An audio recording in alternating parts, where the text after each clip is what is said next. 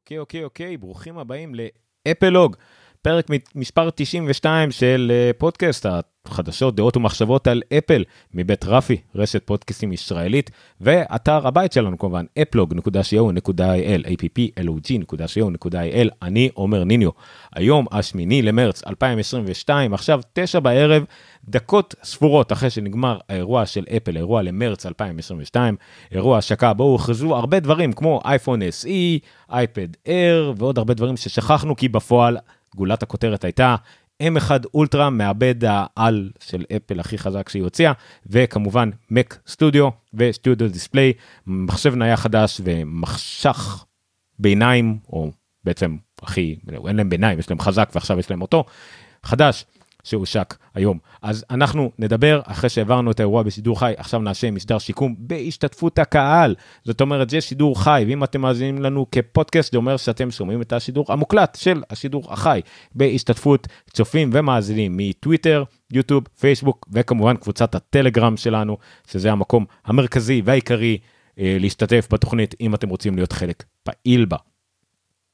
אז עד כאן ההקדמה שהקדימה את הסיפור. בואו נצלול לתוך העניינים. אני מתנצל מראש למאזינים שלנו בפודקאסט, כי הרבה מפה יהיה בטח עניינים ויזואליים, שבו אנחנו נדבר על מה שאנחנו רואים באירוע, וח... באתרים וכדומה, אה, אבל אין מה לעשות, זה, זה, זה ההתלהבות הראשונית שלנו מכל העניין, אה, אבל אה, בסדר, זה חלק מהקטע, אבל אני בטוח שאתם גם חפרתם כבר על האתרים והכל ויודעים בדיוק מה, מה יהיה. אה, שואלים אותנו כבר על הדרך, אני אענה על השאלה הראשונה מתוך הטוויטר, גור דובליאנסקי שואל מה זה, עם חץ. אתה אמור לדעת, זה לא Kensington lock, גור? אני מופתע שאתה שואל את זה, אני חושב שזה ה-Kensington lock. לא? אתה רואה במקום אחר Kensington? אני חושב שזה זה. אה, אתה מוזמן להגיב, אם אתה מסכים איתי. אוקיי, יאללה. אה... אולי, שלוש סימני שאלה. אני די בטוח. אה, כשיש חור שאתה לא מזהה, אז זה כנראה קסיקטון לוק. שמע, זה סטודיו. אה, כנראה אתה צריך לנעול אותו. אוקיי, אנחנו נעבור על מה שהיה באירוע. לצערי, אנחנו נעבור מהמשעמם למרגש, כי אני, אני אוהב ללכת לפי הסדר, אה, אבל אין הרבה במשעמם, אז אנחנו נעשה את זה ממש מהר. אני אתן הזדמנות לאנשים להצטרף, ואני אבקש מכם, מאזיני וצופי הפודקאסט בשידור החי, בין אם אתם בטלגרם, ביוטיוב, בפייסבוק או בטוויטר, אנא שתפו, תזמינו אנשים. אתם רואים את מה שאתם כותבים ממש אף פה על המסך, אתם רואים את הטוויטר, גם כן את הטוויטר שלי, ואתם רואים את השידור. אה, אני ממש תלוי בכם, מאזינים וצופים יקרים. אה, אתם מוזמנים גם כן לעלות בטלגרם אה, ובטוויטר. אפשר ממש לעלות לשידור. הטוויטר שלי זה סטרודל עומר ניניו, ה-Space שלי שם זה ב-Twitter Spaces. אין לי מושג איך מתעסקים עם ה-Twitter Spaces, אין לי שם אף אחד, אין מה לעשות. אבל אם בא לכם אתם הולכים לשם, אם לא אז בטלגרם אתם ממש יכולים לעלות ולדבר. הטלגרם פתוח לשיחה. כמובן אל תתפרצו יותר מדי ותהיו מנומסים ונחמדים אחד לשני. אבל בגדול אתם מוזמנים, במיוחד אחרי שנגיד אני אסכם עכשיו איזה משהו שהיה באירוע, אני אעשה פאוזה, ואז תגידו מה דעתכם.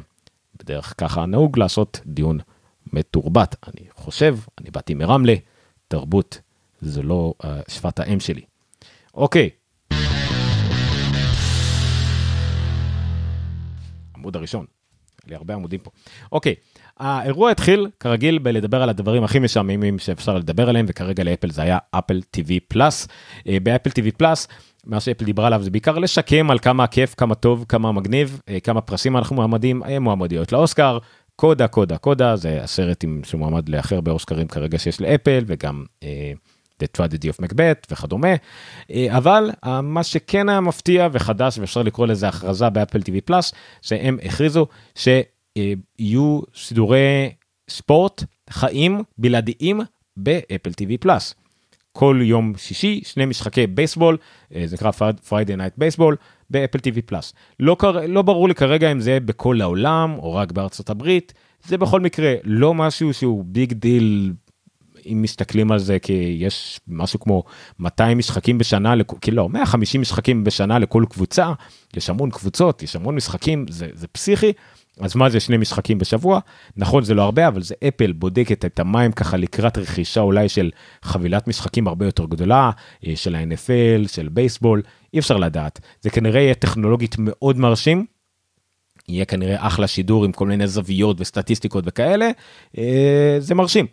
זה סנונית, בודקים, אפל בודקת מה קורה. אז זה לפחות חדש ומרשים. זה לגבי אפל TV פלאס. אני אעשה פאוזה דרמטית, תחכה שהם כולכם תגידו את דעתכם, מה דעתכם על שידורי בייסבול באפל TV פלאס בסידור חי, כמה אתם מתרגשים. יש לי צרצרים? בוא נראה אם יש לי צרצרים. אין לי כוח אחרי זה להוסיף את הצרצרים באפטר. כן. כן. אני אומר זה לאו דווקא בייסבול השאלה אם אפל נכנסים לעוד דברים שהם מחוץ לתוכן VOD, הם ייכנסו לחדשות, האם הם הולכים להיכנס, כאילו זה, זה הפעם הראשונה שהם יוצאים מחוץ לתחום ה-VOD. נכון, אה, בחדשות נראה לי מבחינת התכנים הזמינים באופן כללי אה, לרכישה או וכדומה, אין כרגע חדשות בזמינים, אלא אם כן הם יעשו סינדיקציה של חדשות מהרשתות הגדולות, וזה כרגע לא משהו נראה לי שהם רוצים להיכנס אליו, וזה בלאגן לא נורמלי של זכויות בכל מיני מקומות בארצות הברית, כי בארצות הברית עובדת לפי סינדיקציה. יותר להם נוח לקחת ממקום מרוכז כמו אה, ליגה, אז נגיד מהבייסבול יש להם כמה סוגי משחקים זמינים למכירה, זה בבייסבול ובפוטבול זה זמין, בכדורסל קצת פחות, אז גם בפוטבול נגיד, בפוטבול יהיה להם Monday Night Football, נגיד שזה זמין וזה עד עכשיו היה באמזון, אז עכשיו זה יעמוד למכרז באיזה מיליארד וחצי, שני מיליארד דולר, אולי אפל תקנה את השידורי Monday Night Football, אולי. אז זה כאילו חבילות שנוח לרכוש אותן, חדשות זה בלאגן לא נורמלי. שידורים אחרים, אה, אין הרבה יותר מדי. וכרגע בארצות הברית לפחות ספורט זה עדיין נשאר כמסוג הדברים היחידים שמשאירים אנשים מחוברים לכבלים ולליניאר TV. חדשות לא משאירות אנשים מחוברים לליניאר TV כמעט בכלל, אמ, וספורט זה אחד הדברים האחרונים שכן. אה, אבל תודה על ההערה אבי אה, זה בהחלט מעניין כי זה באמת הפעם הראשונה על משהו שהוא לא נאן VOD כאילו הוא לא הוא תלוי לגמרי בזמנים הוא ליניאר מה שנקרא כן. אה, אוקיי אז זה לגבי אפל TV פלאס סגרנו את הפינה יפה מאוד יש לי מעבר לא אני לא אעשה בעבור. הדבר הבא שאפל uh, ציינה, גם משהו שדיברו עליו, uh, שכנראה יצא, צבעים לאייפון. יש רענון עונתי כזה, צריך לתת איזה בוסט כזה למכירות של האייפון שהוא התחיל להימכר בככה סוף ספטמבר, תחילת אוקטובר, אז קיבלנו צבעים ירוקים. לאייפון 13 הוא קיבל צבוע, צבע ירוק מלחמתי נקרא לזה, אני יודע. אני לא יודע אם קיבלנו כבר, אם יש כבר את הצבעים האלה זמינים ב... כן, יש אותם כבר צבעינים בחנות, שוב, מי שצופה בנו יכול לראות את זה על המסך. אז יש כבר את ה... אה, יש אייפון 13 אה, מגיע באיזה צבע מלחמתי, וה-13 אה, פרו מגיע יותר באלפיין גרין. תרגו אותי, אני לא מבין כל כך בהבדלים של הצבעים האלה, חוץ מהשמות המפוצצים האלה, אבל בסדר. מה שלא קיבלנו דרך אגב זה קייסים, אמרו אולי גם יהיו איזה קייסים חדשים, רצועות לשעון חדשות, כל מיני דברים אחרים שמרעננים איתם את ליין האביב מבחינת צבעים. זה לא קיבלנו. אבל אה, בסדר, לא, אף אחד לא אמר שחייבים לקבל. אוקיי, ירוק זבוב. איזה זבובים ירוקים אתה מכיר? רפאל.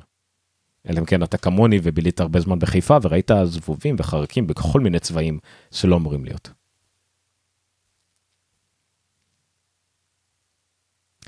ולאדי אומר לנו שיש מלא רצועות חדשות בצבעים מטורפים ששחררו, ולאדי, אם זה באמת קרה, אתה מחדש לנו, זה משהו כנראה שהם לא הודיעו באירוע, אה, אבל באופן כללי, אה, הם אמרו שאחלה, יש דברים חדשים, יש דברים חדשים. אני ברגע, ברגע האמת ממש פותח פה, אני רואה פה רצועה ורודה מאוד, אולי זה חדש, אולי זה לא, אני לא עוקב אחרי צבעים, אז אה, אני לא יודע, אולי אם אני אלך פה לבנז, ואז בבנז יהיה כתוב ניו על דברים, אז נדע שזה חדש. אה, אבל לא, בגלל שהכל לא פלח סטודיו, לא כתוב על שום דבר ניו, אז אני לא יודע אם הם חדשים או לא. אה, הנה ניו. אוקיי, כן, פלמינגו. אם תמיד חשקה נפשכם ברצועה בצבע פלמינגו, אז עכשיו יש לכם פלמינגו. אה, אחלה. אוקיי. אבי מציין דבר נכון, אני אשמח מאוד, אנשים שלא מדברים כרגע, אני אשמח אם תשתיקו. אה, כדי שלא יפריע לאחרים. הנה, אני הסתקתי בכוח חלק מהאנשים, אבל בכיף אם אתם רוצים לדבר, אה, אתם יכולים לדבר, רק אם אתם לא מדברים, אנא עשו על mute. אה, דורון, אתה מעלה תמונות בטלגרם, שאני לא רואה מה כתוב בקטן, אבל כתוב אין millimeter wave ב-SE. אוקיי, זה דור 5, רק בלי הסופר דור 5 שיש נגיד בוורייזון וכאלה, הבנתי אותך, אחלה. כן, יש כמה צבעים חדשים ברצועות, תודה רבה לוולאדי מהפייסבוק שרשם את זה, תודה רבה. אוקיי, אז זה היה לגבי צבעים לאייפון 13. טים קוק ממש הראה צורך uh, להזכיר בכמה מילים את ה-A15, uh, כדי שהוא יוכל לעשות איזה פיבוטינג כזה קטן לאייפון SE ולהגיד שיצא אייפון SE חדש. יצא אייפון SE חדש, אייפון SE 3, אפל לא נותנת להם מספרים, פשוט קוראת לו אייפון SE, זה ככה היה תמיד, גם ה-SE הראשון, SE 2, SE 3. פרי אורדר מתחיל ממש ב-11 למרץ ויתחיל למכר ב-18 למרץ, פחות או יותר כל מה ששמענו בשמועות היה נכון, זה אייפון SE, די נראה בדיוק כמו האייפון SE הקודם, זאת אומרת שהוא נראה כמו אייפון 8, אפל גם השוותה אותו בצורה מאוד מוזרה לאייפון 8, זאת אומרת הוא מהיר פי ככה וככה מהאייפון 8, למה הם משווים אותו לטלפון כל כך ישן? אני לא יודע, זה השוואה לא פיירית כמעט, אולי הם עדיין, הם, מבחינתם מי שמשדרג זה בעיקר אנשים עם אייפון 8, למרות שהם היו צריכים אולי להשוות מישהו שרוצה לשדרג מאייפון SE 2, אבל לא, יכול להיות שקהל היעד הוא באמת אנשים עם אייפון SE 8.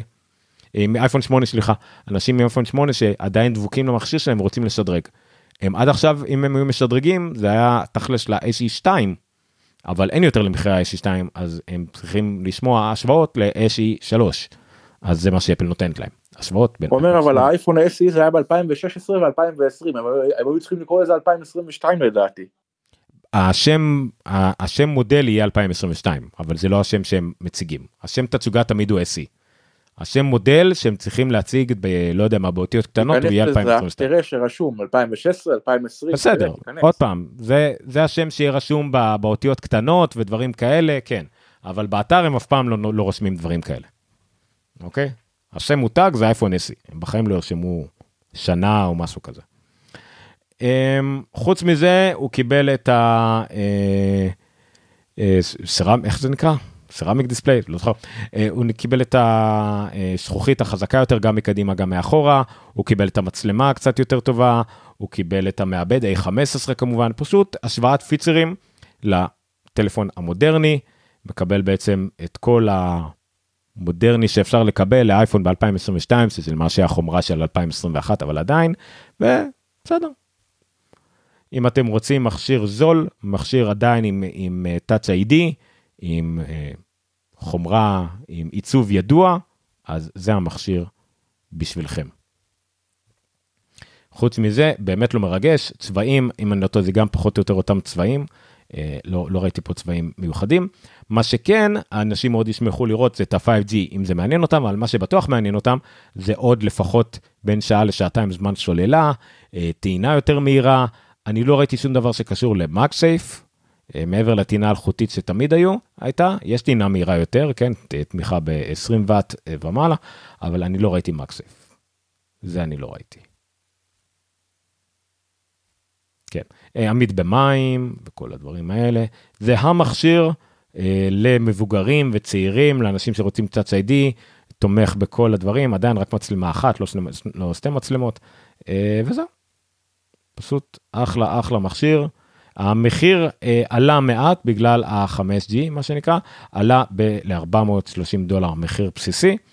אה, והבסיס הוא עדיין, אז אני לא זוכר אם ראיתי, אם הבסיס הוא עדיין 64 ג'יגה או יותר. אה, בואו נראה, מישהו יודע להגיד לי? כן, עדיין 64 ג'יגה הבסיס ל-430 דולר, שזה קצת מבאס.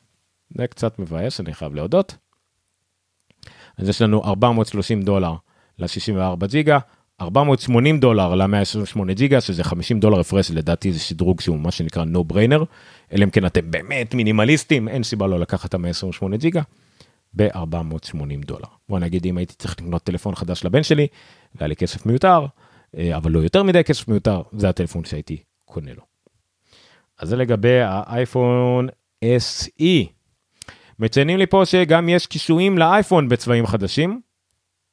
כתוב לי שהזכוכית חזקה לא מופיעה באתר, אפל ציינה את זה, שזה אותו זכוכית כמו שיש באייפונים החדשים, היא אמרה את זה אה, בפירוש, אם זה משהו שלא מופיע זה באמת מעניין, זה לא מופיע בטקספקס כביכול, אז זה באמת מוזר. מה זה אין מקסף? אין לו טעינת מקסף? אין לו מקסף, לא, רק יש לו טעינה אלחוטית, אין לו מקסף. אה, אז כן, אז זה באמת מוזר. אה, כן, צודק דורון שאומר שאין בפירוש בטקספקס, בנתונים הטכניים, אין ציון לגבי הזכוכית הסופר חזקה. אתה יודע איפה אולי הייתי מחפש את זה? זה בקומפר. בקומפר הם חייבים לציין את זה, כי למס... לאחד יש, לשני אין, אז אולי שם יש את זה. אבל אה, אוקיי, זה כרגע המצב. אז כן, מציינים שיש רצועות חדשות, נכון, ויש גם קישורים חדשים.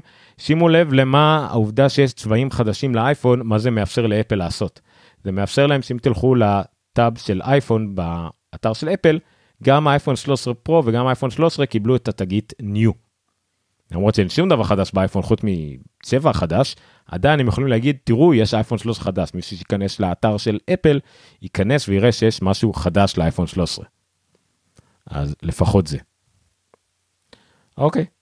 דורון אומר לנו שהוא בדק בקומפר ולא מופיע. אז זה מעניין למה אפל התכוונה בזכוכית, יכול להיות שהתכוונה שזה זכוכית יותר חזקה לעומת מה שהיה נגיד באייפון 8.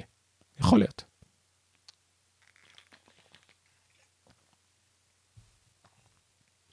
אוקיי, אז זה כל מה שהיה לנו להגיד על האייפון 8 לדעתי, כן.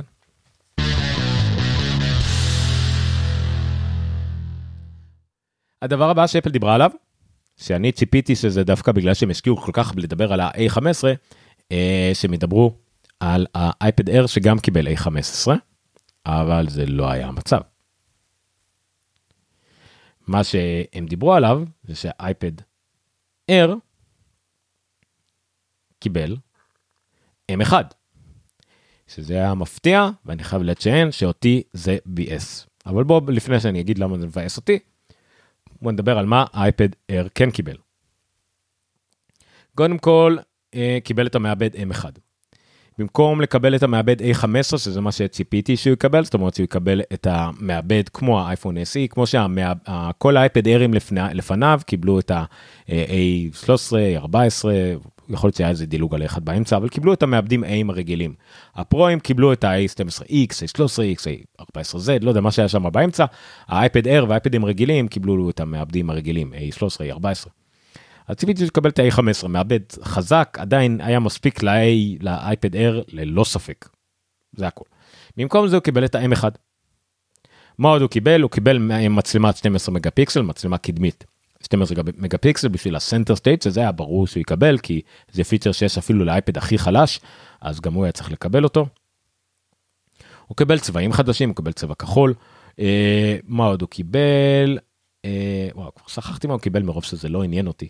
אה, קיבל כמובן את ה-5G, הוא קיבל מה שהיה לו כבר, אה, עבד עם Apple Pencil, עבד עם ה-Magic Keyboard. אה, העיצוב לא השתנה בסך הכל. טרוטון, כל הדברים של המסכים. אבל העובדה שקיבל את ה-M1, העובדה שאם אני לא טועה הוא קיבל גם כן כמו שאמרו לו קיבל גם את ה-USB-C זאת אומרת הוא קיבל את הקונקטיביטי המהירה כמו שיש גם כן באייפד פרו. אז ברגע שהוא קיבל למעשה כמעט פיצ'ר לפיצ'ר כמו האייפד פרו, אה, כולל האלחוטי, כולל הטעינה המהירה, כולל אייפד אייר, כולל את ה-USB-C, כולל את כל הדברים האלה, לא, לא נשאר כמעט הבדל בכלל בינו לבין האייפד פרו 11 אינץ'. יש מספר הבדלים עדיין אולי טיפה במסך, אה, אני לא זוכר אפילו אם נשאר, נשאר איזשהו הבדל במצלמה, אה, אבל למעשה הוא מחליף דה פקטו את האייפד פרו 11 אינץ'. אולי אנחנו גם יכולים לחפש פה, אני שוב, אני, אני למאזינים, אני מתנצל, אנחנו בעצם עוברים על האתר, על הקומפר. אם אנחנו נחפש את הקומפר, אני תמיד הולך לאיבוד באתר של אפל בלחפש את ה-compare iPads, uh, הנה compare iPad models, ונשווה את האייפד פרו 11 אינץ' בזמן אמת, לאייפד Air דור 5, אוקיי? בואו נראה את ההשוואים ביניהם. אנחנו מדברים על מסך שהוא 10.9 אינץ' לעומת 11 אינץ', וכן, ה iPad Pro עדיין יש לו את ה ProMotion display. המסך עם ה-120 אינץ', מסך שהוא עדיין נראה הרבה יותר טוב לדעתי, לקריאת מסמכים, לטקסטים, אני עדיין מעדיף אותו, אבל כמה? הנה אוקיי, הנה הבדל פרו, אני מודה, למרות שאין לו שום סיבה אמיתית, ה iPad Pro תומך בשתי טראבייט לעומת 256 ג'יגה בייט. עוד משהו לאייפד פרו, יש לו שתי מצלמות פלוס מצלמת ליידר. אחלה הבדל לאייפד פרו, למי זה שימושי? אולי למפתחים שצריכים לפתח דברים שקשורים לאוגמנטד ריאליטי, למשתמש פשוט שבחיים לא משתמש במצלמה הזאת, לא משמש. אותו דבר לגבי נפח. רוב המשתמשים, ממה שאני רואה בקבוצות והכל, אוקיי, יש לי אחשון ב-iCloud, גם אם יש לי המון מסמכים של לימודים, 256 ג'יגה, די ויותר. נכון, USB-C לעומת Thunderbolt, אף אחד כמעט משתמש, לבד, לבד אם הוא ה super pro, לא צריך את ה-Thunderbolt. כן, שניהם משתמשים ב Pencil 2, שניהם תומכים באותם אביזרים של keyboard והכל. אה, שניהם ב-5G, מבחינת משקלים וגודל הם זהים לחלוטין בעצם. Uh, המסכים כמו שאמרנו יש את ההבדל הזה של ה ProMotion אבל חוץ מזה הם כמעט זהים לחלוטין לא הם זהים לחלוטין אני רואה פה בכלל הצ'יפ עכשיו הוא זהה לחלוטין חוץ מהעניין של ה-16 ג'יגה בייט RAM מה שמאפשר בין היתר גם תשתית צירה. הזמן סוללה גם כן זהה. אני חושב שאפשר להגיד שההבדל בין שני המכשירים הוא שאפל למעשה אין לה טעם למכור את ה iPad Pro ברמת מחיר הזולה. זאת אומרת, אין שום סיבה למכור את ה... אם נגיד ניכנס לקנות את ה iPad Pro, אין להם טעם למכור iPad Pro בפחות מ... אה, אה, פחות מ-256 ג'יגה, או אפילו 512. אם אתה מתלבט אם לקנות iPad Pro 256 ג'יגה ב-200, ב-899 או iPad Air, תחסוך את הכסף, תקנה iPad Air, אין לך כמעט שום סיבה, אלא אם כן אתה חולה בנפש על ProMotion. אין שום סיבה, שום דבר. רק אם אתה צריך את הנפח, ואז אם אתה כבר קונה נפח מוגזם, תקנה גם 16 ג'יגבייט RAM, רק אז יש לך סיבת iPad Pro. זאת אומרת, אפל הרגה במרכאות, אני לא אוהב להגיד את זה, כי האנשים עדיין יקנו מה שהם רוצים, ואם יש להם כסף, שיהיה לבריאות. אז שוב, אם אתה, באמת זה מה שאתה רוצה, אז עדיף לך לקחת, במקום לקחת iPad Pro, סתם, אם אני רואה פה נגיד 256 ג'יגה, ה-128 ג'יגה עולה 799 וה-256 עולה 899, לעומת זאת, אתה יכול לקחת את האייפד אר, את האייפד אר ב-599 או 699, יש לך הבדל של 200, 200 דולר. אין לך שום סיבה ברף הנמוך הזה, שוב, רק אם אתה מדבר על 512 ומעלה, זה 200 דולר מיותרים לגמרי, טעם. אז בעצם, הם, הם בעצם הרגו את המוצר, את, את האייפד פרו הם בעצם הרגו אותו. הם, הם, הם... כמו שציינתי, אני לא אוהב להגיד את המילה הרגו, תמיד תמצא מישהו שרוצה לקנות אה, כל דבר שאפל מוכרת, ואם זה מה שהוא רוצה, וזה מה שהוא מעדיף את ה ProMotion, או שהוא מעדיף כל דבר אחר, או את ה-Thunderbolt, או כל דבר אחר שיש ל iPad Pro להציע, סבבה, שיקנה אותו. אפל לא הורגת שום דבר, תמיד ימצא מישהו שרוצה לקנות משהו, אבל כן, כשאתה משווה אחד מול אחד, אין אה, טעם ל-90% מהאוכלוסייה אה, לקנות את ה iPad Pro בנפחים הנמוכים יותר. אם אתה חייב 512 ג'יגה ומעלה, אין לך ברירה גם ככה, ואתה רוצה 11 אינץ, אתה חייב לקנות את האייפד פרו. אבל זה כנראה בכל מקרה היית משדרג, משלם יותר, אז תקנה כבר את הפרו. זה הכוונה, זה בהשוואה בין שני הדברים האלה. אה, אבי מדגיש לנו עוד משהו, שיש גם הבדל ברמקולים, 4 רמקולים מול 2. שוב, זה דברים אסתטיים שאני אומר ששוב, לא שווים את ה-200 דולר, לא המסך, לא הרמקולים. שוב, אלא אם כן אתה באמת חולה על הדברים האלה, ואז מלכתחילה המחיר הוא כנראה לא היה רלוונטי לך, היית קונה את האייפד פרו. אה, זה הכוונה שלי. אחרת באמת מיותר. אם הרמקולים כל כך חשובים לך, תקנה אייפד פרו יד שנייה, זה אותו דבר. אז זה לא באמת משנה. אה, אז לגבי אייפד פרו, איתי אישית זה מאכזב כי זה מין מצב ביניים כזה. זה מצב ביניים שבו אמ, יש לנו אייפד אייר שיותר טוב מהאייפד פרו, והאייפד פרו כנראה יקבל קפיצה, אבל אנחנו במצב כזה שיצא אייפד אייר שיותר טוב מהאייפד פרו, והאייפד פרו עוד לא קיבל את העדכון שלו, שאולי נקרא רק עוד כמה חודשים, עוד חצי שנה, אז מה קורה עם זה? למה, למה ליצור את הפער המלאכותי הזה? אה, מה זה למה? אפל עושה את זה כי יש לה מוצרים שצריכים להוציא והם לא יוציאו בבת אחת את כל האייפדים. אפל לא עובדת ככה, בסדר, אז ירדו טיפה המכירות של איזה, לא יודע, 20 אלף אייפדים, 100 אלף אייפדים בלחץ אולי של אייפד פרוים בדגם מסוים שמי שהיה קונה, אבל הם קירו טונות של אייפד אייר, כי גם במקרה יש להם יותר אה, קייסים כאלה לייצר מאשר אייפד פרו, לא יודע. אז סבבה, המסך גם הרבה הרבה יותר זול מאשר המסך של האייפד פרו. אז אפל עשתה את השיקול הזה, מכרו. אבל חבל שיש את המצב ביניים המוזר הזה שבו כולם צוחקים על אפל, שבה למה עשיתם דבר כזה ואז אף אחד לא יקנה את זה, וסתם מין מצב כזה, מין ה lineup uh, שאומר שהוא לא מסונכרן. אבל אפל עושה את זה מדי פעם. זה מבאס, אבל לא נורא מה שנקרא.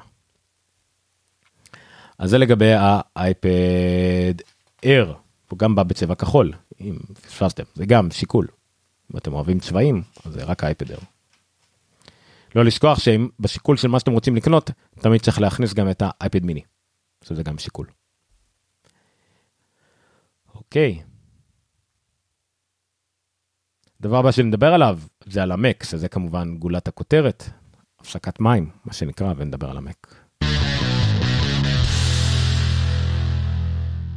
אז אחרי שאפל די אה, שממה אותנו עם אפל TV פלאס, עם אייפון SE, עם אייפד uh, אייר, דברים שהם היו בוודאות של 100%, uh, התחילה לדבר על אפל uh, סיליקון, על uh, טים קוק, אמר שהם נורא גאים באפל סיליקון שהיה להם עד היום, ואז הזמין את ג'ון לבמה, שידבר על התוספת החדשה למשפחה של אפל סיליקון. וג'ון עלה, גם עלה לבמה, ודיבר על תוספת חדשה. אנחנו הכרנו את ה-M1, M1 פרו, M1 Max, עכשיו אפל הציגה לנו את ה-M1 אולטרה. M1 אולטרה, לא, זה בעצם לא שום דבר חדש, זה M1 Max, שהתמזג לו עם עוד M1 Max. אה, איך שהוא תיאר את זה, כשהוא העביר את זה לג'ון נשארו את זה בעצם, שהוא זה, תיאר את זה בפועל, של ה-M1 Max תמיד היה יכולות אה, בעצם להתמזג, להתחבר, להתממשק עם עוד M1 Max, היה בעצם פורט חיבור שיכול לחבר ביניהם. לפורט חיבור הזה הם קוראים UltraFusion. אה, זה מאפשר רוחב פס של 2.5 טראבייט לשנייה העברת מידע, שזה מה שצריך כדי להעביר את המידע בין השני מעבדים האלה, שני system on ה chip, המילים האלה בין אחד לשני. זה מאפשר בעצם אה, שיתוף פעולה מלא בין שני המחשבים, בין שני המעבדים, בין שני המערכות האלה.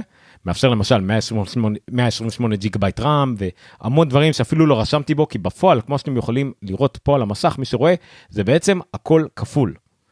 אם בהם אחד מקס היה 64 ג'יג בייט RAM אז עכשיו זה 128 ג'יג בייט RAM. אם עד עכשיו ה memory bandwidth הרוחב פס של הזיכרון היה 400 ג'יג בייט עכשיו זה 800 ג'יג בייט. אוקיי? ממש ככה, במקום 10 ליבות CPU, 20 ליבות, במקום 60, 32 שיפות, אה, ליבות GPU, עכשיו זה 64 ליבות אה, GPU. זה פשוט מטורף. אה, וככה וככה הכל כפול, הם, כפול, הם כמובן משווים את זה אה, למחשבים הנייחים הכי חזקים שקיימים, מחשבים עם 16 ליבות, עם יותר ליביות, ליבות, והם פשוט קוראים את כל דבר שיש, כמובן במין גרפים חסרי משמעות קצת. אז אחרי גרפיקה מאוד מיותרת של כל הליבות, הבנו ש-M1 אולטרה הוא מעבד מטורף של אפל, הוא מצטרף למשפחת המעבדים של M1, M1 פרו, M1 Max, ועכשיו יש לנו M1 אולטרה. אבל מה אפל מתכוונת לעשות איתו? או, פה היא הציגה לנו בעצם את הקונספט של משתמשי הסטודיו. לטענתה, לדבריה, משתמשי הסטודיו הם המשתמשים שמחפשים את ה... המחשבים החזקים האלה, את המחשבים הנייחים האלה. לא יודע מי משתמש בזה עד היום מבחינתם שהם לא, כי עד היום הכל נכנס למחשבים ניידים, אז זה המפתחים, זה, אני לא יודע בדיוק מה, מה הקונספט שהם חושבים, כי אולי מפתחים, ובוא נגיד רוב ההייטקיסטים משתמשים בניידים, אני לא מכיר כמעט אף הייטקיסט במרכאות שישתמש במחשב נייח.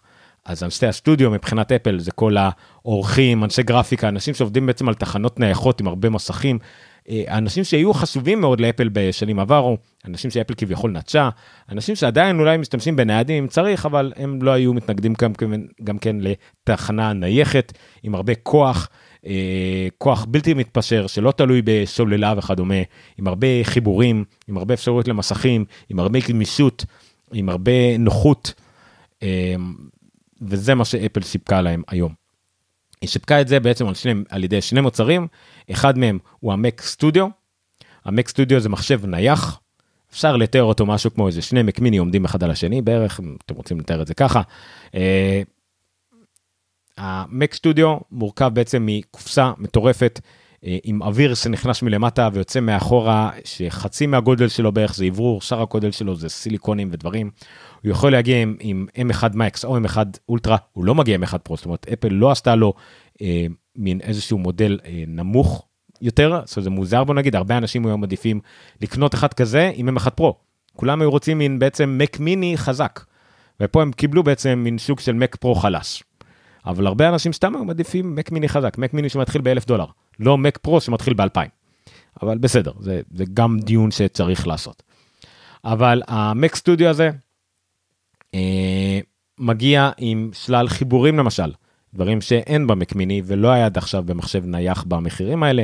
ארבע חיבורי ת'אנבולט 4 מאחורה, חיבור 10 גיגה ביט רשת כבילט אין, לא כשדרוג, עם שני USB-A, HDMI, חיבור אוזניות, וגם מקדימה, גם כן שני חיבורי USB-C אם אתם לוקחים את ה-M1 Max, או US, עוד שני סטנדרבולט 4 אם אתם לוקחים את ה-M1 אולטרה, כי זה אה, מחשבים עם רוחב פס יותר גבוה שיכולים לתת עוד סטנדרבולט 4, וגם חיבור SD מקדימה, זאת אומרת יש לכם חיבורים מקדימה נוחים, לחבר ארד דיסקים, דיסקונקים או, או כרטיס SD מקדימה ל, ל, למי שעורך מולכם, זה מדהים, זה ממש נחמד, ממש נוח, אוקיי, מעולה.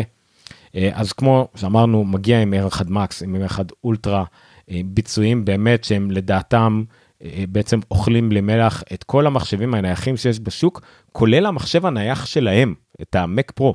היו המון השוואות למק פרו, ושזה באמת ביצועים הרבה יותר גבוהים מהמק פרו הנוכחי שיש לאפל. שזה מפתיע שהיו השוואות חוזרות ונשנות למק פרו עצמו, שזה יפה. M1 אולטרה כמובן הוא גולת הכותרת. אם נדבר על מה האפשרויות לעשות, ה-M1 אולטרה יכול לעשות עד 18 סטרימים, עד 18 ערוצים של 8K במקביל, של פרורז. זה, זה מדהים, 114 מיליארד טרנזיסטורים, מספרים מטורפים. אפשר למעשה עד ארבעה מסכי 6K ועוד נגיד מסך טלוויזיה של uh, אה, HDMI של 4K במקביל. האמת שזה אפשר לעשות גם עם מסכי ה-M1 Max uh, ב MacBook Pro 14 אינץ וה-16 אינץ, כן זה לא חדש. Uh, עדיין יכול להגיע רק עם עד 8 טראבייט SSD, לא יותר. לדעתי הם יכלו לשים יותר על ה- M1 Ultra, אבל הם בחרו שלא, לא ברור לי למה, בכיף הם יכלו לקחת גם 16 טרה. אה, המון השוואות פה ביצועים לא ניכנס לעומק אני בטח אני אשמע הרבה טידביטים כאלה מפודקאסטים ודברים שאני אקרא אולי נביא את זה לשבוע הבא עוד שבועיים. אפשר לראות איך שהמק סטודיו הזה נראה מבפנים זה באמת יפהפה. Uh, הגודל שלו גם אמור להיכנס מתחת לכל מסך ממוצע זה מעניין אני צריך למדוד את הגובה שלו uh, אם הוא נכנס לי ככה מתחת למסך פה אבל כן זה, זה באמת uh, מרשים. אה, אמור להיות מאוד קריר, מעניין לאיזה מהירויות של מאוורר הוא מגיע ואם הוא באמת לא יפריע לאף אחד מבחינת הרעש, לדעתי אפל תעשה הכל כדי שהוא באמת לא, לא יפריע לכלום, אין, אין סיבה שהם היו מעצבים אותו ככה שהמאווררים שלו אמורים להרעיש, בכל זאת מעבדים של אפל סיליקון, אין סיבה שהם ירעישו. אה, הם על הדרך שחררו גם מקלדת ועכבר וטרקפד בצבעים אה, כסוף שחור, עד עכשיו היה שחור שחור שהיה ניתן למכירה, וכסוף שחור שמגיע רק עם ה Mac Pro. או עם iMac, לא זוכר עם iMac Pro, אה, אבל עכשיו יש לי מכירה גם כסוף שחור. אה, כבר עכשיו אה, יכולתי להשתמש ב augmented reality ולראות איך הוא נראה לי פה על השולחן אולי אני אעשה את זה אחר כך. לגבי מחירים אפשר להזמין את ה Mac Studio כבר עכשיו ובואו בואו נעשה את זה בואו נשחק עם המחירים כי אנחנו יודעים שה-M1 Max, ה Mac Studio עם M1 Max עם 32 ג'יגה בייט RAM ו-512 ג'יגה בייט הארד דיסק מתחיל ב-2000 דולר והאולטרה עם, אה, 4, עם 64 ג'יגה בייט ו-1 טראבייט hard drive, SSD, מגיע ב-4,000 דולר. אבל בואו נעשה את המשחק אהוב על כולנו, ונעשה order now. בואו נעשה בזמן אמת. בואו נזמין את ה-M1 Max. M1 Max זה סולידי. 32 אה, ג'יגה גם אמור להספיק לדעתי לכל אדם ממוצע כמוני. מה שכן הייתי עושה, שימו לב, זה מגיע עם M1 Max לפחות 24 ג'יגה בייט, 24 GPU. מה שכן הייתי עושה, אה, זה אולי רק מגדיל ל-1 טראבייט SSD, אז אנחנו מדברים על 2,200 דולר, 2,400 דולר אם אתם רוצים, סליחה, 2,600 דולר אם אתם רוצים את ה-2 טראבייט SSD, עוד 400 דולר, אוקיי, לא, לא נורא. בוא נגיד ה-M1 Max עם 32 ליבות GPU, 64 גיגבייט זיכרון ו-2 טראבייט hard drive, נראה לי כמו מפרט סולידי, 3,200 דולר. לגיטימי? לגיטימי. אבל בואו נעשה את מה שאנחנו באמת רוצים לעשות. בואו נשדרג את האולטרה.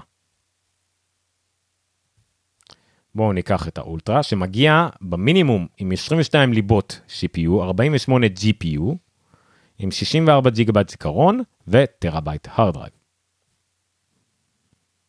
עכשיו פה קפיצות נגיד לשדרג את המעבד, אנחנו יכולים רק לשדרג את המעבד ל-64 ליבות במקום 42 ליבות, זה 1,000 דולר לשדרג את המעבד. את הזיכרון אנחנו יכולים לשדרג ל-128 גיגבייט זיכרון, זה עוד 800 דולר, והגענו ל-5,800 דולר, זה רק כדי לשדרג את המעבד להכי חזק ול-128 גיגבייט זיכרון. זה בוא נגיד, מבחינת כוח עיבוד נטו, זה המחשב הכי חזק של אפל שאפשר לקנות היום. 20 ליבות מעבד, 64 ליבות אה, גרפיות ו-128 ג'יגבייט RAM. זה המחשב הכי חזק שאפשר לקנות של אפל היום. אני רק מזכיר שאת ה-Mac Pro אפשר להזמין עם עד 1.5 ג'יגבייט, אה, אה, סליחה, עד 1.5 טראבייט RAM. זה היתרון של ה-Mac Pro. Mac Pro אפשר להזמין עם עד 1.5 טראבייט RAM.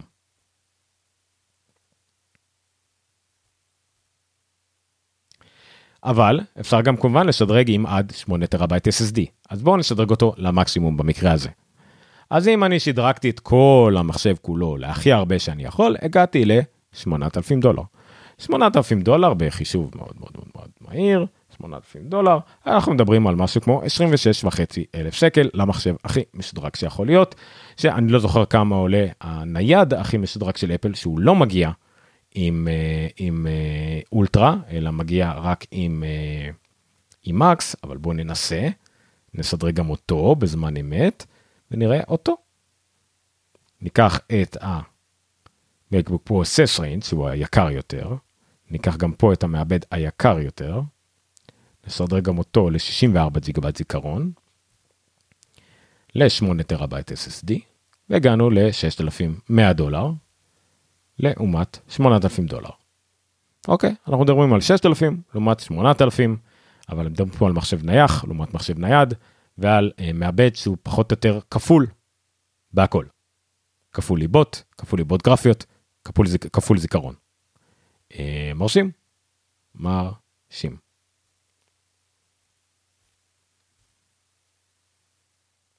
מה שכן, סליחה, אני טעיתי מקודם, אמרתי שיכול להיות שהספק כוח נמצא בחוץ.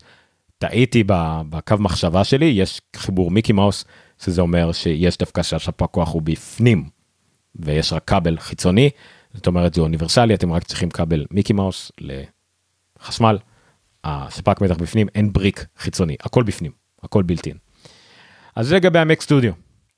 Uh, המחשב הנייח שהרבה מאוד משתמשים הסתפקו בו במקום Mac Pro, נכון? הוא לא מודולרי ברמה שאתה יכול להכניס עוד ארד דיסקים, להוציא ולהרחיב זיכרון, אתה צריך להחליט מראש מה אתה רוצה, כמה זיכרון אתה רוצה, כמה SSD אתה רוצה, הכל אתה צריך להחליט מראש, זה נכון. אבל עדיין, ברגע שהחלטת, ואתה לא רוצה אה, מסכים ומסך נייד, אתה לא רוצה להיות תלוי בזה, ואתה רוצה את האולטרה, שאין אותו כרגע בניידים אלא רק בנייח, זה המחשב לסטודיו שלך. אה, ויש לנו נגיד כמה לקוחות פוטנציאליים שאני יכול לחשוב על זה, הרבה אנשים סטרימרים וכאלה שלא צריכים עם ניידים להוציא מהבית, זה אחלה מחשב, אחלה עמדה. אה, פודקסטרים כמובן, כל מי שבעצם עורך דברים ולא יוצא הרבה מהבית ורוצה רק נגיד לקחת עוד מקבוק אר בשביל לצאת, אחלה מחשב.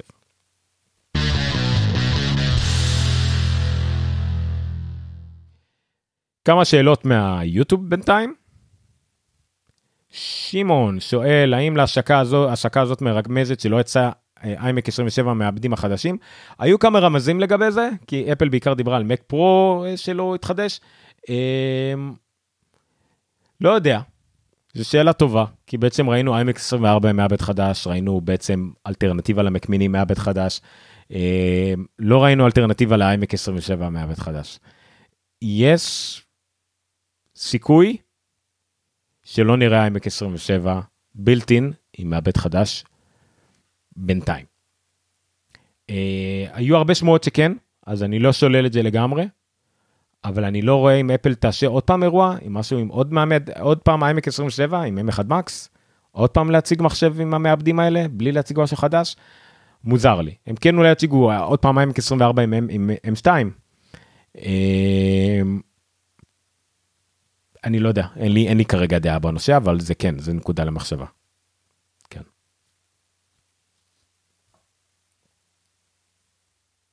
אה, עמית שואל אם בעצם ב, אם המקס יותר זול מהנייד, אה, לא, אם נגיד אני אקח את המקס ב, אה, פה ואשדרג אותו למקסימום, שזה בעצם יגביל אותי למה שעשיתי בנייד, אוקיי, אני אקח את המקס 32 ליבות, ואני אקח פה עם 64, ואקח פה עם 8 טרה, אה, אה, כן, אני לא יודע למה אני הגעתי, איך אני הגעתי, איך זה עולה יותר? באמת מוזר. נכון? זה M1. כי אין לך מסך, אין לך, אין לך מקלדת, אין לך את כל הדברים אה, אה, סליחה, לא, חשבתי שזה יותר, סליחה, לא, זה 5,000 מול 6,000. לא, חשבתי, שה, חשבתי שהסטודיו יותר יקר מהנייד. לא, לא, נכון, אז זה 5,000 לעומת 6,100. זאת אומרת, אם אתה רוצה את המקס הכי חזק, אתה חושך 1,100 דולר, שזה עלות המסך ומקלדת, נגיד. עכשיו אנחנו יודעים כמה זה שווה. אבל uh, כן. אבל אני חושב שאתה מקבל יותר חיבורים. אתה מקבל יותר חיבורים. כי פה אתה מקבל, uh, שוב, אתה מקבל יותר חיבורים כי אתה חוסך מסך. אז אתה מקבל יותר חיבורי מסך. אתה מקבל פה 4 חיבורי Thunderbolt לעומת 3 ועוד שני USB-C ועוד uh, גיגביט אתרנט, שאתה לא צריך בשבילו מתאם, uh, אז אתה מקבל עוד חיבורים. אתה מקבל יותר גמישות, שוב, זה היתרון אצל מחשב נייח, אתה מקבל מודולריות, אין, אין, אין ספק.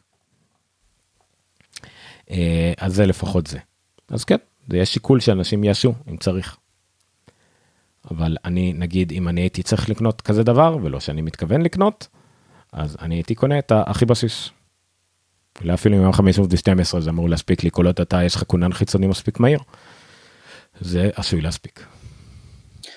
כן זה סוג של אה, חישוב שלמשל כאילו אני אומר אם אני רוצה אם אני לא צריך את כל הכוח כל הזמן בניידות אז uh, במקום, uh, אם אני רוצה עכשיו משהו חזק, אז אם הייתי הולך על נייד, אז uh, 14 מתחמם או זה, אני יודע, צריך ללכת על ה-16 אינץ' בשביל המקס 32 ליבות, בשביל לקבל את המקסימום ביצועים, ואז כאילו זה יוצא הרבה יותר יקר, במקום זה אני יכול לקחת את הסטודיו הבסיסי, לחבר לו כונן חיצוני, כאילו למתי שאני צריך כוח רציני, ולקנות עוד מקבוקר באלף דולר, ויוצא לי יותר זול בסופו של דבר.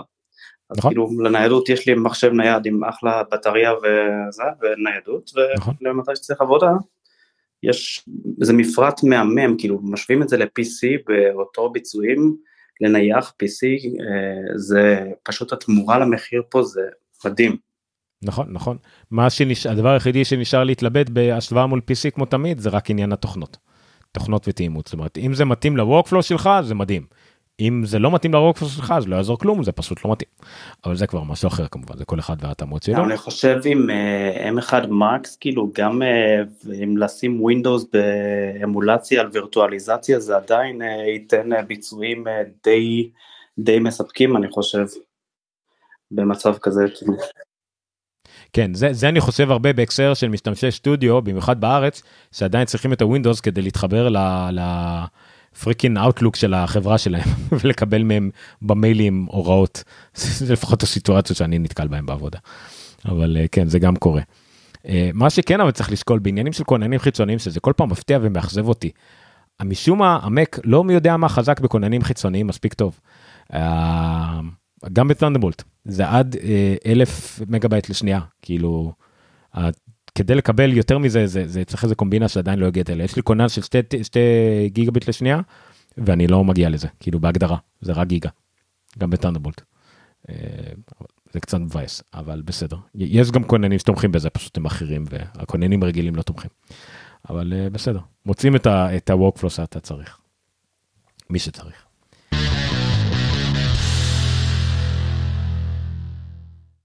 אמ, ו... אבל זה לא נגמר בזה, כדי להשלים את אה, תמונת הסטודיו המושלמת, אפל הציגה גם כן מסך.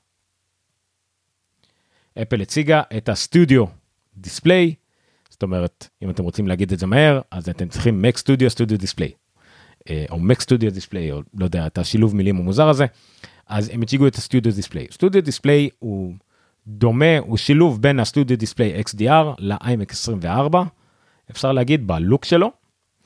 אה, הוא דומה קצת ל-iMac 24, אבל עם מסגרת שחורה אה, ובלי הסנטר, אז ואז הוא קצת דומה גם ל- Pro Display XDR, תלוי מאיזה זווית אתם מסתכלים על זה. הוא 27 אינץ' והוא 5K, זאת אומרת הוא מבחינת המסך הנראה שלו הוא זהה למה שהיה iMac 27. אה, מבחינת האיכות שלו הוא כמעט זהה כנראה ל-iMac 24 אינץ', אני צריך לבדוק את האותיות הקטנות. הוא לא באיכות שלו דומה ל- Pro Display XDR, הוא לא mini LED, אין לו את האיכויות של ה- Pro Display XDR, אין לו ProMotion, אין לו, אה, אה, אין לו, הוא לא מגיע ל-1000-1500 ניטים, הוא לא זה.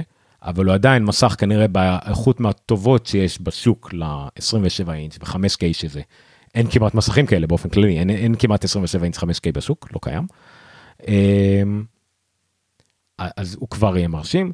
יש לו עוד כמה פיצרים מדהימים, דיברנו על זה בדיוק לפני השידור, מה הוא יעשה עם iOS וכאלה, איזה, מה הוא יעשה עם מעבד A, אז כן, יהיה בו מעבד A13, שהמטרה העיקרית שלו יהיה בעצם, הוא סוג של Image Signal Processing, שאחראי על המצלמה, על מצלמה 12 מגה פיקסל סוף סוף ultra wide עם Center Stage מצלמה איכותית לזומים וכדומה אני לא יודע אם זה מספיק טוב גם ל- video broadcasting למרות שאני עכשיו משדר עם 12 מגה פיקסל כן אתם רואים אותי עכשיו עם מצלמה של אייפון XR.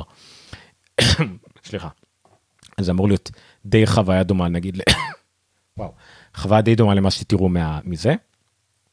מגיע עם שלושה מיקרופונים בשביל כל ה-3 display בשביל גם studio mics בשביל הזומים. 600 אמ, ניטים כמו שאמרנו וכל שאר האיכויות של אפל מבחינת מיליארד צבעים פי שלוש והכל. אה, אז זה מדהים. True Tone אה, אה, מגיע עם ציפוי anti reflecting ואם אתם רוצים אפשר לשדרג בתשלום גם ל- nano texture glass כמו שיש ב- Pro Display XDR וגם היה את זה לחלק מה- iMac ים ציפוי כזה nano texture מיוחד שצריך גם לנקות אותו בצורה מיוחדת שהוא ממש ציפוי שובר השתקפויות מיוחד כזה. אה, אז אפל מן הסתם מתגאה, מתגאה בכל הדברים שהוא יכול לעשות, זה מדהים, אבל שורה תחתונה, אה, המחיר שלו מתחיל מ-1,600 דולר. ב-1,600 דולר אתם מקבלים למעשה את המסך עם הסטנד-אפ CC, תקנו אותי אם אני טועה, אבל אפשר גם להזמין אותו עם מסך שהוא דומה למסך של הפרו דיספלי XDR, עם הסטנד דומה לפרו דיספלי XDR, כזה שגם עולה למעלה ולמטה ולא רק טילטים של זווית אה, אחורה קדימה כזה, אלא ממש למעלה למטה, וגם אפשר להזמין אותו עם VESA mount סטנדרטי של 100 על 100, אה, ובעצם לשים אותו על כל סטנד שאתם רוצים, עם אה, אנכי, אופקי וכדומה. יש לו, מבחינת חיבורים, הוא מגיע די סטנדרטי עם חיבור Thunderbolt, שאפשר לחבר למחשב, ואז זה חיבור אוניברסלי, הוא גם יספק לו מתח למחשב, וגם יהווה בעצם חיבור מסך, ותוכלו לשרשר אליו שלושה התקנים של USB-C. אז אם אתם רוצים להזמין אותו, כאמור, הוא יעלה לכם 1,600 דולרים אה, עם הזכוכית הרגילה, או 1,900 דולר, זאת אומרת 300 דולר אקסטרה, בשביל ה nano texture glass. לא תצטרכו להוסיף תוספת בשביל הסטנד הרגיל כאמור, אבל אם אתם רוצים את הסטנד. שעולה למעלה למטה וכל הדברים האלה, זה עוד 400 דולר, ואם אתם רוצים את ה-VESA mount, אז אתם לא חייבים אה, אה, גם תשלום, זה בעצם מחליף את הסטנד הרגיל, וזה זה. העניין הוא שככל הנראה אי אפשר אחרי זה להוציא את הסטנד ולשים במקומו וסה, ככה זה בדרך כלל אצל אפל, אבל אולי מישהו ימצא שכן, אני לא, כל כך בטוח. אה, צריך לבדוק טוב מאוד אם אפשר לעשות את זה, יכול להיות שאי אפשר, אז אתם צריכים להחליט מראש אם אתם רוצים אותו עם סטנד רגיל או עם VESA mount. סביר להניח שאי אפשר, הייתי לוקח אותו, אני הייתי לוקח אותו עם ה-VESA mount ושם אותו על זרוע של דל, כי יש כאלה כמו מים בכל מקום. כן כן לי יש איזה אחד או שניים פה וגם אני פה על סטנדים וכאלה לא, רק של דל אתה יודע כל סטנד כזה כמו שיש לי כזה שיוצא לי מהשולחן לכמה מסכים וכל מיני כאלה כן לא חסר. כן אני, אני אומר שזה של מה של דל אתה יכול, אתה יכול למצוא בכמויות גם כאילו בכל מיני מקומות שמחליפים מסכים עכשיו. כן. יהיה להם פשוט כמויות מטורפות. אז זה המסך, זה המסך, הסטודיו דיספליי במקום, צריך להתרגל כי זה מתחיל כמו סינמה דיספליי, סינמה דיספליי זה המסכים הקודמים של אפל, עכשיו אנחנו על סטודיו דיספליי. אוקיי. אני חושב שבזה סיימנו? מה אתם אומרים? כן, זה כל מה שהיה, כן. זה כל מה שהיה. כן, זה כל מה שהיה באירוע הזה. אה, הרבה כסף שצריך להוציא. כל מה שהם הוציאו היום זמין להזמנה היום, ונכון, היום או מ-11? אני לא זוכר. היום, וזמין ל... ומקבלים כבר שבוע הבא. כן, ומקבלים ב-18 אני חושב, הרוב ב-18. כן, כל מה שאפשר להזמין היום, והרוב אפשר, להז... והרוב יקבלו ב-18 למרץ. כן, הנה, available starting 18 למרץ. שזה מרשים, זה יפה, זה אומר שהם די עומדים באספקה שלהם, וזה גם מוצרים שהם לא כל כך בעיות באספקה, גם האייפון וגם האייפד, למרות שהאייפון יכול להיות שהוא די יתחיל להידרדר עוד מעט. אה, יכול להיות שכבר עכשיו אם תנצ... תנסו אה, איזה שהם אה, צבעים מסוימים של האייפון SE, יכול להיות שכבר יהיה לכם בעיות אם זה באמת איזה משהו פופולרי. אה לא, האייפון SE אפשר לה- להזמין אותו רק ב-11. הנה, האייפון SE רק ב-11 למרץ אפשר להזמין אותו, והוא זמין ב-18.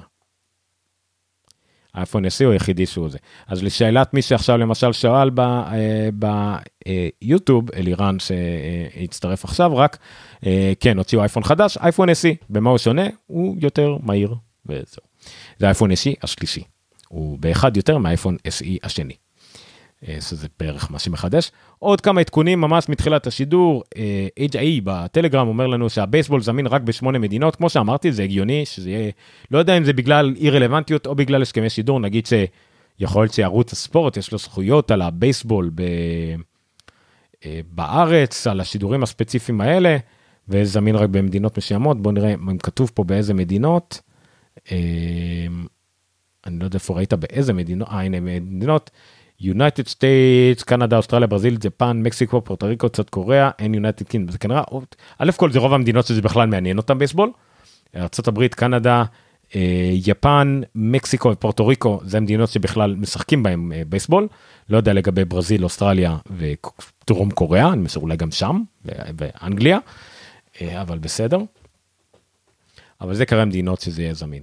אני אקרא על זה לעומק, אני, יש לי גם הפודקאסטים שאני מקשיב שמדברים הרבה על סטרימינג, אני משער שזה גם כן יהיה משהו שידברו עליו לעומק שם, אני בטח יהיה לי עוד המון המון מידע. לאורי בטלגרם יש שאלה לא קשורה אם יש דרך לזהות קופסה מזויפת של אייפון, אה, יש, שזה או בעין או באיך שזה ארוז, יש הרבה שיטות, לא משהו שאם אתה לא יודע אז אה, קשה ללמד, אבל בסדר. אה, אין מה לעשות, אין, אין לי איך להסביר לך את זה פה, אבל זה אולי גם שאלה לקבוצות אחרות שמתמחות בדברים האלה, אצלנו נראה לי פחות תמצא תשובות. רפאל כותב תגובה, אני תכף אקרא את זה. אה, מה עוד כתבתם לנו בטלגרם? זה ההזדמנות שלכם. אני סיימתי את החדשות להיום, את כל מה שהיה לנו שדיברו בשידור, זה הזמן שלכם. גם ביוטיוב תקפצו לטלגרם, גם בפייסבוק תקפצו לטלגרם, אמור להיות לכם קישור למטה. אה, קפצו לטלגרם ותעלו לשידור. זה השידור שלכם, אתם מוזמנים. אם יש לכם גם משהו, לינקים לשלוח, אני אשים את הלינקים כמובן ואעלה אותם על המסך, בינתיים אתם תראו אותי. אה, כי אין מה לראות על המסך כרגע. מה רפאל כתב? שואלים אם המסך יעבוד בווינדוס תיאורטית, אה, אני משער שכן, לא יודע, אני לא רואה סיבה שלא מבחינת תקנים, אני אבל גם לא רואה סיבה שמישהו שפוי יקנה אותו בווינדוס.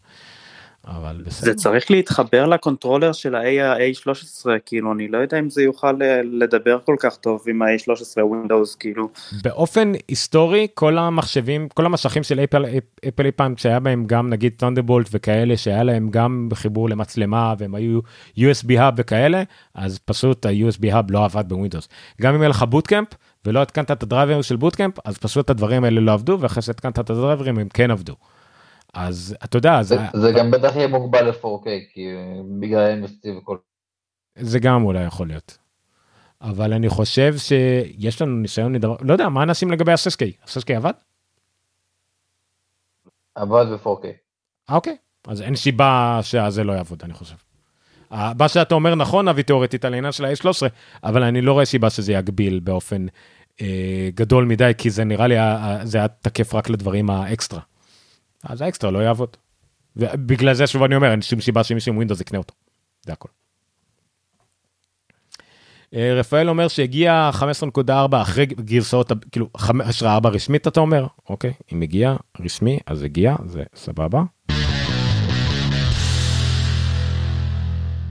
סתם דבר מעניין, אה, לפני איזה שבוע הקטור מרטין, הבן אדם שעושה את הלינוקס ל-M1, לאפל סיליקון, הוא חפר, הוא מצא בקושחה אה, שלוש מעבדים עתידיים של אפל, הוא אמר כאילו אחד מהם זה M1 מקס כפול, אחד זה ה-M2 ועוד אחד זה מעבד אה, מיוחד כאילו שיש בו רק ליבות אה, ביצועים, אין בו ליבות חיסכון.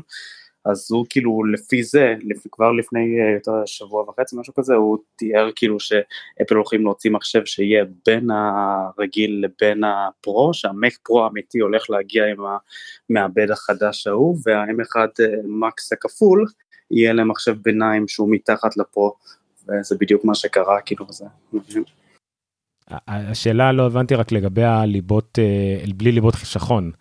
אה, לא ראינו כזה דבר אבל.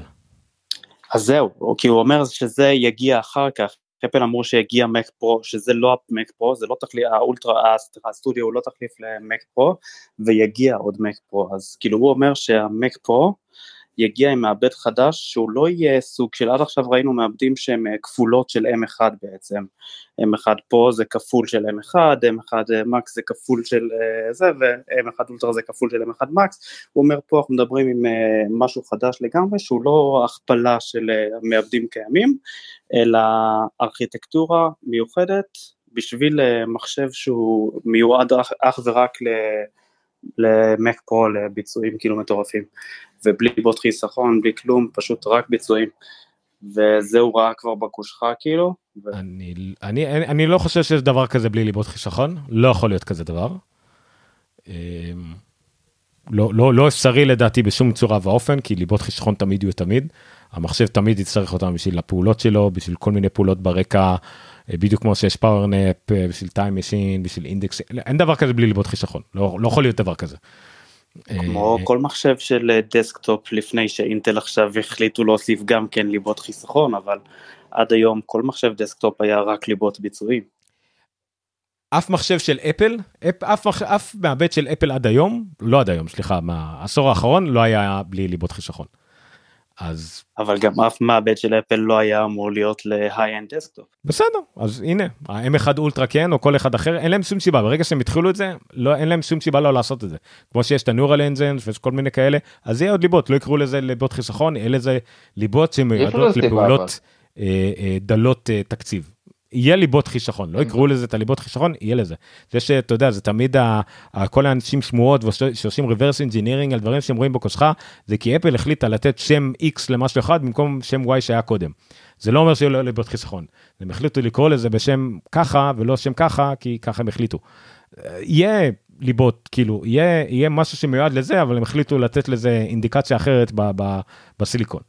יהיה לזה ליבות חיסכון, אני לא יודע בדיוק, החלוקה תהיה, יהיה, הסיסטם on צ'יפ ידע לחלק את העבודות, שילכו לליבות מסוג אחר לעבודות ברמה נמוכה, בעצימות נמוכה. אין שום סיכוי שדברים שלא צריכים אה, ליבות כוח, אה, ייקחו עכשיו, יפעילו את הליבות כוח בשבילם. גם ברמה של עיקרון, של ניצול אנרגיה, של בזבוז חשמל, אפל לא תעשה את זה בחיים.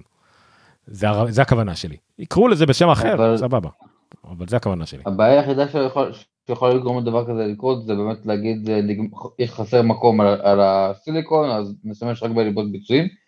כן אני גם כן חושב שיש שחייב להיות איזשהו משהו שיצריך כאילו שיהיה באמת איזה ליבות אה, חסכונות יותר רק בשביל המערכת הפעלה.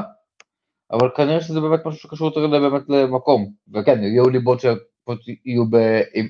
נניח יהיו תמיד שתי ליבות בעצימות נמוכה שזה יתחלף אבל. אז אני לא, לא רואה סיבה ש... אחרת, אחרת חוץ מחוסר במקום בסיליקון בשביל זה. אמ, ואם, אה, ואם בקושחה של המעבדים מצאו דבר כזה, אז כנראה שזה באמת קיים, כי פשוט רואים, רואים בקוד שיש לך פשוט את ה-X ליבות, אין לך עוד ליבות נוספות מסוג אחר, או אולטרה פאוור או מה שזה לא יהיה. כאילו, אם רואים, אם רואים שיש רק אה, סוג ליבות אחד, אז יש רק סוג ליבות אחד.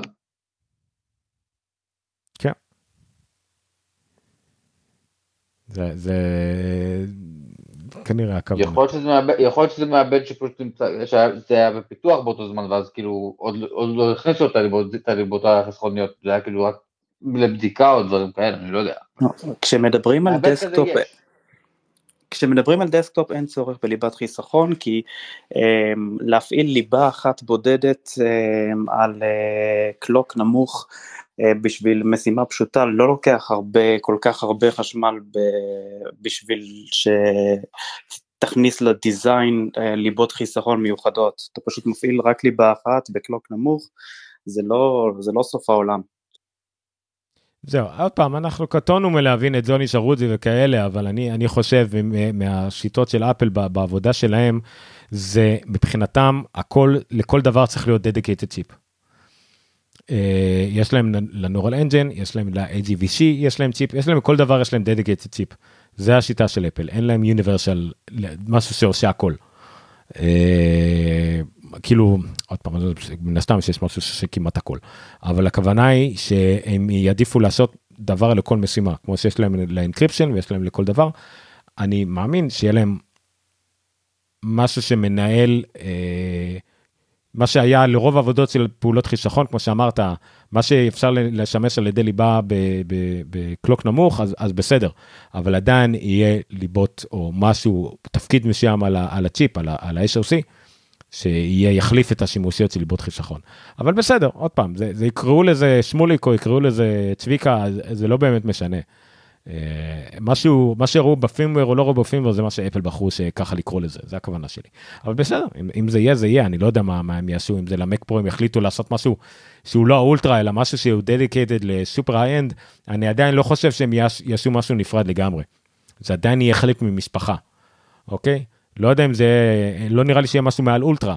ויכול להיות שהמק פרו יגיע רק עם ה-M2 אולטרה לצורך העניין, וה-M2 כבר יהיה בנוי מראש ככה שהוא אפשר לבנות אותו גם בלי ליבות חיסכון, או שאפשר לבנות אותו מראש ככה שהוא יהיה אה, מודולרי, ל, ל, אה, שה-M2 אולטרה שלו יהיה מתאים לסופר מק פרו, ולא סתם הכפלה פשוטה. יכול להיות, יכול להיות שה-M2 הוא לא סתם משהו, הוא לא סתם הדור הבא, אלא הוא דור, הוא החשיבה הבאה, איך שהם חושבים עליו, זה לא סתם עוד קפיצת דור, אלא גם איך שהם חושבים בכלל שאמור להיות בנוי הדור הבא של SOC. זה יכול להיות גם כן. אבל אני קטונתי מלהבין בהנדסת חומרה ברמה הזאת כמובן. לגבי ה-iMac 27, עלה לי, עלה לי מחשבה, שהוא יהיה בעצם כמו ה-iMac 24 הגדול, עם אותו מעבד אותו, אותו דבר, והם יציגו אותו פשוט עם ה-M2, כשיצא ה-iMac 24 M2 ו-iMac 27. יצא Mac mini עם M2, ויצא Mac mini עם M2 Pro. זהו. זה נראה לי האופציה הכי סבירה בקטע הזה. זהו, שמע, אני לא בטוח. אה, למה אני לא בטוח? אה, כי אני חושב שאפל תנסה לפשט כמה שיותר את העניינים. אני חושב שאיימק יישאר איימק. זה הכל. אה, לא יודע אם יצא איימק 27 מה הוא אמור להיות. אולי יצא איימק סטודיו, והוא לא יהיה 27, הוא יהיה 30, למרות שכרגע כל הסימנים מצביעים על פאנל 27 שהוא בדיוק כמו הסטודיו, כמו הסטודיו דיספליי. יכול להיות, אבל אני, אני חושב שכבר היינו רואים אותו, ויכול להיות שהוא יהיה רק חלק מהדור הבא, שאפל תרחיב כחלק מה, מהליינים של M2, זה, וגם הצגנו עוד מחשב. ואז יהיה iMac 24, iMac 27, ואז יהיה MacBook Pro 14, MacBook Pro 16. תראה, לפתח מעבדים, לפתח את כל הדברים האלה, זה פשוט המון עבודה, המון, זה יכול להיות שפשוט תאמרו, אוקיי, בוא, בוא נעשה את הדבר הכי קל מבחינתנו, נשיק מחשב אחד מכל סוג, רק בניידים היו חייבים להשיק שתיים בגלל, ה, לא יודע, סיבות, אז כל השאר זה יהיה בדור הבא. כן, מוזר, באמת מוזר.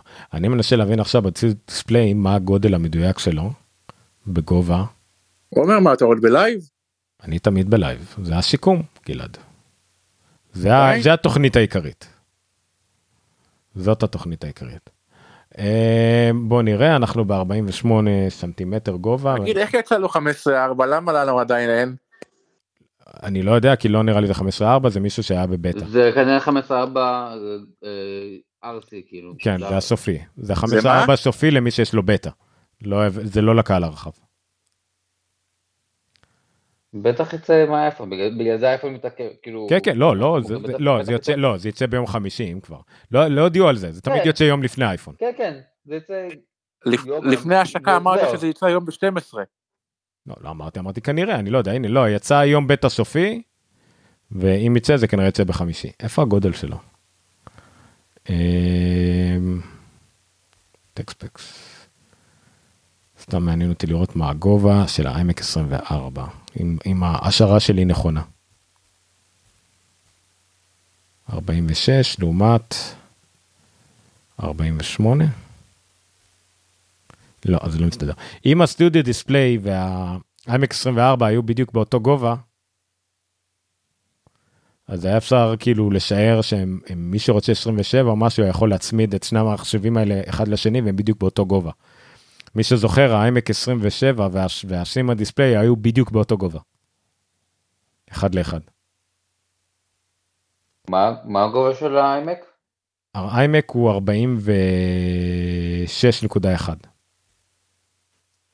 הסטודיו דיספליי 47.9 זה זה הגובה המינימלי שלו עם הרגל של... אה, עם הרגל הסטנדרטית. המתכווננת. לא, המתכווננת. אה, לא יודע, גם עם הסטנדרטית.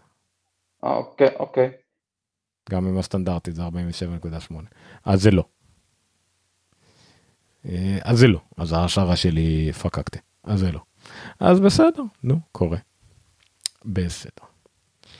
אה, סתם אני יודע שלפעמים אפל עושה לפי זה את השיקולים שלה, אבל בסדר. העמק 27 הסינמה דיספליי היו בדיוק מיושרים אחד לאחד. המסך היה אחד לאחד, אפילו שהם, לזה לא היה סנטר, לזה כן היה, הם היו אחד אחד אחד.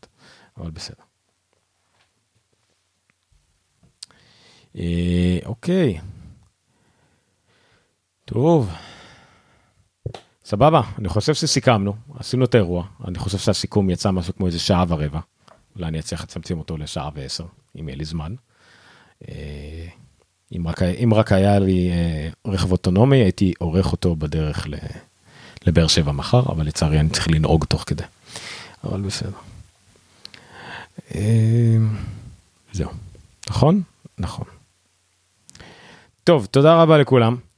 אה, אנחנו ניפרד בלילה טוב, אחלה שידור, אחלה אירוע. סך הכל אירוע מרוצה, היה לנו מחשבי כמעט פרו נקרא לזה, מחשבי מקים פרואים, אייפון ואייפדים די לא אומללים אבל די בסיסיים סטנדרטיים. ראית שגם לפרו מקס יש את הירוק? כן כן דיברנו על זה יש לשניהם ירוק לשני ירוק שונים. אה, ירוק אני זוכר שלפרו קוראים Alpine Green ולרגיל משהו אחר בירוק לא זוכר אבל כן צבע ירוק לשניהם חדש.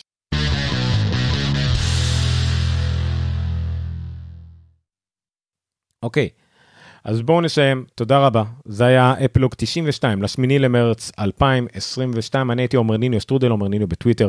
עומר ניניו כמעט בכל מקום אה, אה, אחר כולל פייסבוק והכל. אה, אפלוג בפייסבוק בטוויטר ביוטיוב וכמובן קבוצ- קבוצת הטלגרם שלנו שם אתם אה, הכי טוב שתמצאו אותנו.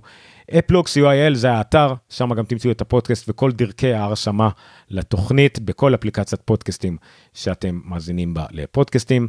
ניתן לצפות בשידורים החיים ביוטיוב ופייסבוק שם גם תראו את כל הדברים שאנחנו מראים על המסך כל הכישורים שאני מדבר עליהם בתוכניות רגילות לא בשידורים חיים פה זה תכלס רק האתר של אפל גם כן באפלוג co.il פודקאסט סלש מספר הפרק במקרה הזה 092 E092 סליחה. זהו עד כאן תודה רבה אפלוג שהיה תודה רבה שהייתם איתנו. שפרו לחברים על הפודקאסט היחידי בעברית שכולו רק על אפל אה, וזהו תודה רבה שהייתם איתנו נשמח אשמח לשמוע מכם ולראות אתכם לשמוע אתכם בתוכניות הבאות. אה, לילה טוב